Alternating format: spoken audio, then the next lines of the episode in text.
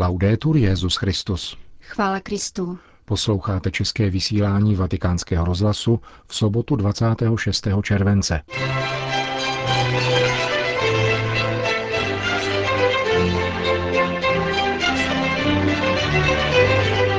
Petrův nástupce dnes odpoledne navštívil jeho italské město Kazerta, vzdálené asi 200 km od Říma a necelých 30 od Neapole. Papež pozdravil diecézní klérus a slavil mši svatou spoutníky z celé diecézy na prostranství před bývalým sídlem neapolských králů. Šestá papežova italská pastorační cesta, které věnujeme dnešní celý pořad, trvala zhruba pět hodin a vedla na další problematickou periferii.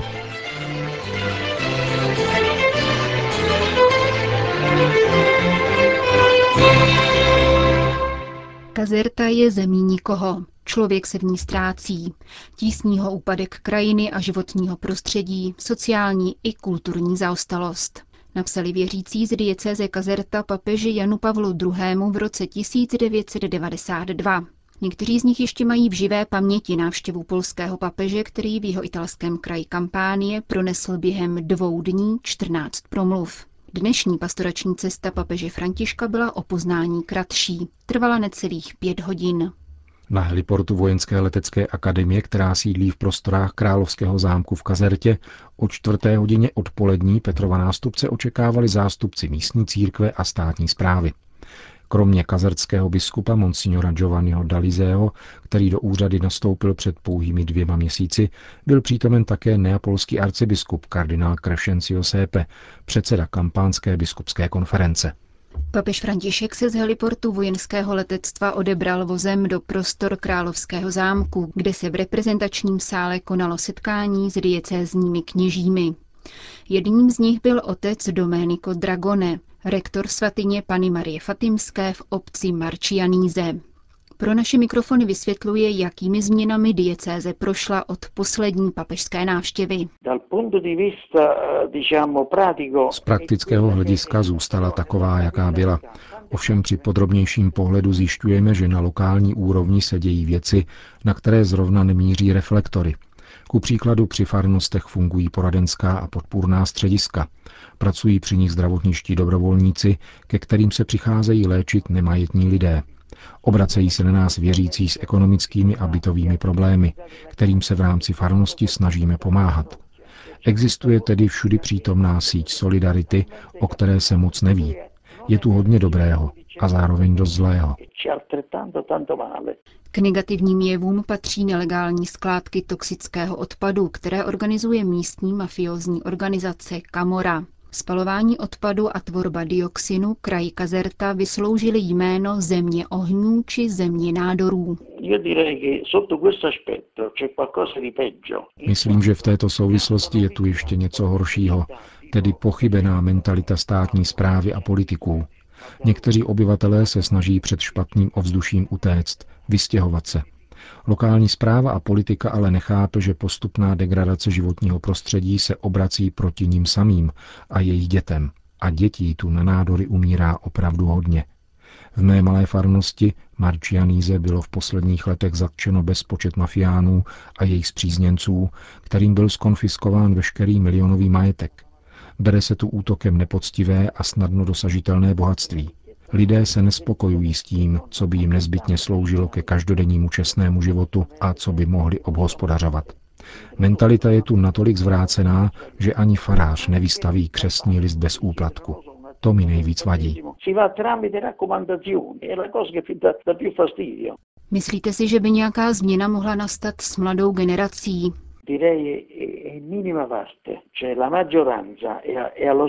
Minimálně. Většina mladých lidí žije v chaosu, neumějí se zastavit a přemýšlet. Když jsem studoval, byli v semináři jedním z nejkrásnějších darů okamžiky ticha a reflexe. Myslím, že škola se tu všemožně nasazuje, aby tuto mládež přitáhla ke studiu. Velmi často ale chybí uvědomění v rodině. Rodiče chtějí, aby dítě dostudovalo, kvalita přípravy už je nezajímá. Schází tu růst. Otec Dragone do papežovy návštěvy nevkládá nerealistická očekávání. Slova papežů na naši adresu jsou stále tatáž, podotýká a dodává. Zázraky se dějí jen pomalu. Papež Jan 23. při zahájení druhého vatikánského koncilu řekl, že půdu nezúrodní přívalový déšť, ale trvalý a drobný deštík. Dnešní poselství papeže Františka tedy nemůže kazertu ráz na ráz proměnit. Chceme o jeho slovech rozjímat. Faráři a všechna katolická združení je budou dále vysvětlovat, aby se z nich stal prostý a vytrvalý déšť. Je nutné nadále pracovat na stejných místech a přinášet stále tatáž poselství occorre lavorare e camminare sempre sulle stesse realtà, sugli stessi passi e sugli stessi messaggi. Míní rektor Mariánského poutního místa z diecéze Kazerta, který se dnes odpoledne setkal s papežem Františkem.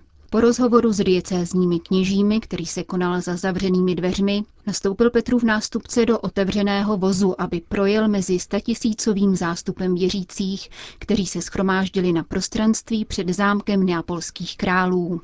Kazercký královský palác projektoval v polovině 18. století na zadání Karla III. španělského italský architekt holandského původu Luigi van Vitelli.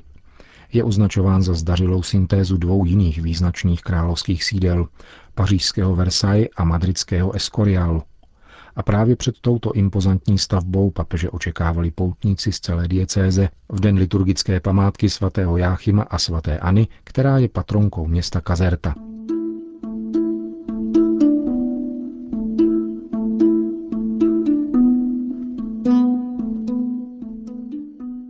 Svatý otec František od 6 hodin večer slavil liturgii ze 17. neděle v mezidobí. V homílii se zamýšlel nad podobenstvími obsaženými v nedělním evangeliu. si rivolgeva ai suoi ascoltatori Ježíš se ke svým posluchačům obracel jednoduchými slovy, jimž mohli rozumět všichni – také dnes večer k nám mluví prostřednictvím krátkých podobenství, která odkazují ke každodennímu životu lidí té doby. Podobenství o pokladu ukrytém v poli a perle obrovské ceny mají za protagonistu chudého nádeníka a bohatého obchodníka. Obchodník po celý život hledá cený předmět, který zasytí jeho touhu po kráse a neúnavně chodí po světě v naději, že najde, co hledá. Ten druhý, rolník, se nikdy nevzdálil ze svého pole a jako vždycky koná svoji každodenní práci. Pro oba je však výsledek stejný. Objeví něco ceného. První najde poklad, druhý perlu obrovské ceny. Oba spojují stejné pocity. Překvapení a radost, že našli uspokojení všech tužeb. Oba nakonec neváhají prodat vše, co mají, aby získali poklad, který našli. Těmito dvěma podobenstvími Ježíš učí, co je to nebeské království, jak jej nalézt a co dělat pro jeho získání. Co je to nebeské království? Ježíš si nedělá starosti s vysvětlováním. Již od počátku svého evangelia hlásá, přiblížilo se nebeské království. Avšak nikdy jej neukazuje přímo, nýbrž vždycky odleskem, příběhem o hospodáři, králi, deseti panách. Raději jej nechává tušit podobenstvími a příměry. Ukazuje především jeho účinky, Nebeské království je sto změnit svět jako kvas skrytý v těstu. Je maličké a nepatrné jako hořčičné zrnko, vně... hořčičné zrnko, z něhož je nakonec velký strom. Obě podobenství, o nichž chceme uvažovat, nám umožňují chápat, že Boží království se zpřítomňuje v samotné Ježíšově osobě. On je skrytým pokladem a perlou obrovské ceny. Je pochopitelná radost rolníka i obchodníka, když jej našli. Je to radost každého z nás, když objevíme Ježíšovu blízkost a přítomnost ve svém životě. Přítomnost, která proměňuje život a otevírá nás požadavkům bratří. Přítomnost, která vybízí k přijetí každého jiného, včetně cizince a imigranta. Jak najít Boží království? Každý z nás má svoji trasu. Pro někoho je setkání s Ježíšem očekávané, vytoužené a dlouho hledané, jak nám to ukazuje podobenství s obchodníkem. Pro jiné nastává z nenadání a jakoby náhodou, jako v podobenství s rolníkem. To nám připomíná, že se Bůh nechává potkat jakkoliv, protože On jako první touží po setkání s námi a jako první se snaží nás potkat. Přišel, aby byl Bůh s námi. On nás hledá a nechává se najít také od těch, kteří jej nehledají. Někdy se nechává najít na neobvyklých místech a v nenadálých okamžicích. Když Ježíše najdeme, budí v nás úžas.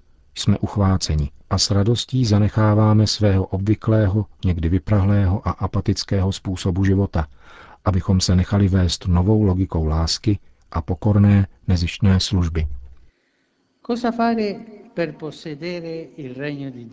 Co dělat pro získání Božího království? V tomto bodě se Ježíš vyjadřuje velmi explicitně. Nestačí nadšení, radost z objevu. Je třeba dávat přednost drahocené perle království před jakýmkoliv pozemským dobrem. Je třeba klást Boha na první místo ve svém životě, dávat mu přednost před vším. Dát primát Bohu znamená mít odvahu říci ne zlu, násilí a své voli. A žít službou druhým, přízní vůči zákonnosti a obecnému dobru. Když člověk objeví Boha, pravý poklad, opouští styl egoistického života a snaží se s druhými sdílet dobročinnou lásku přicházející od Boha. Kdo se stává přítelem Boha, má rád bratry, snaží se chránit jejich život a jejich zdraví a respektovat také životní prostředí a přírodu. To je obzvláště důležité v tomto vašem nádherném kraji, který si žádá, aby byl chráněn a hájen, vyžaduje odvahu říci ne každé formě korupce a nezákonnosti, vyžaduje ode všech, aby byli služebníky pravdy a v každé situaci zachovávali evangelní styl života, který se projevuje sebedarováním a pozorností vůči chudému a vyděděnému. La festa di Sant'Anna a me piace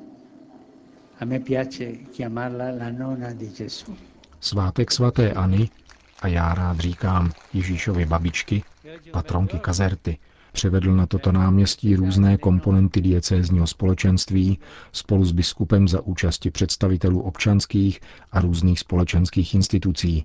Rád bych vás všechny povzbudil, abyste svůj patronátní svátek prožili bezpodmínečně, jako čírý výraz víry lidu, který se považuje za boží rodinu a upevňuje svazky bratrství a solidarity. Svatá Anna možná slyšela svoji dceru Marii pronášet slova z Magnifikát. Mocné se sadil z trůnu, ponížené povýšil, hladové nasytil dobrými věcmi. Ať vám pomáhá hledat ten jediný poklad, Ježíše, a naučí vás objevovat měřítka božího jednání. Bůh převrací světské soudy, přichází na pomoc chudým a nepatrným a naplňuje dobrem pokorné, kteří svůj život svěřují jemu.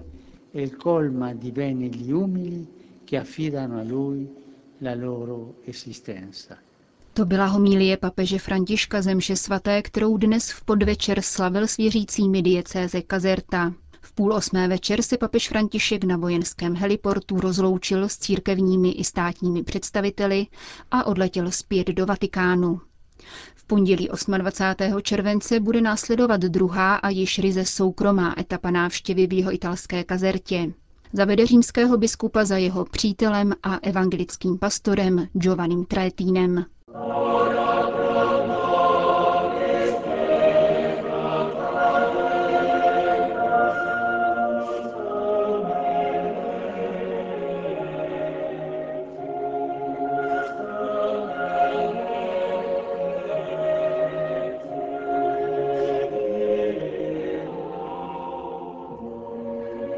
Končíme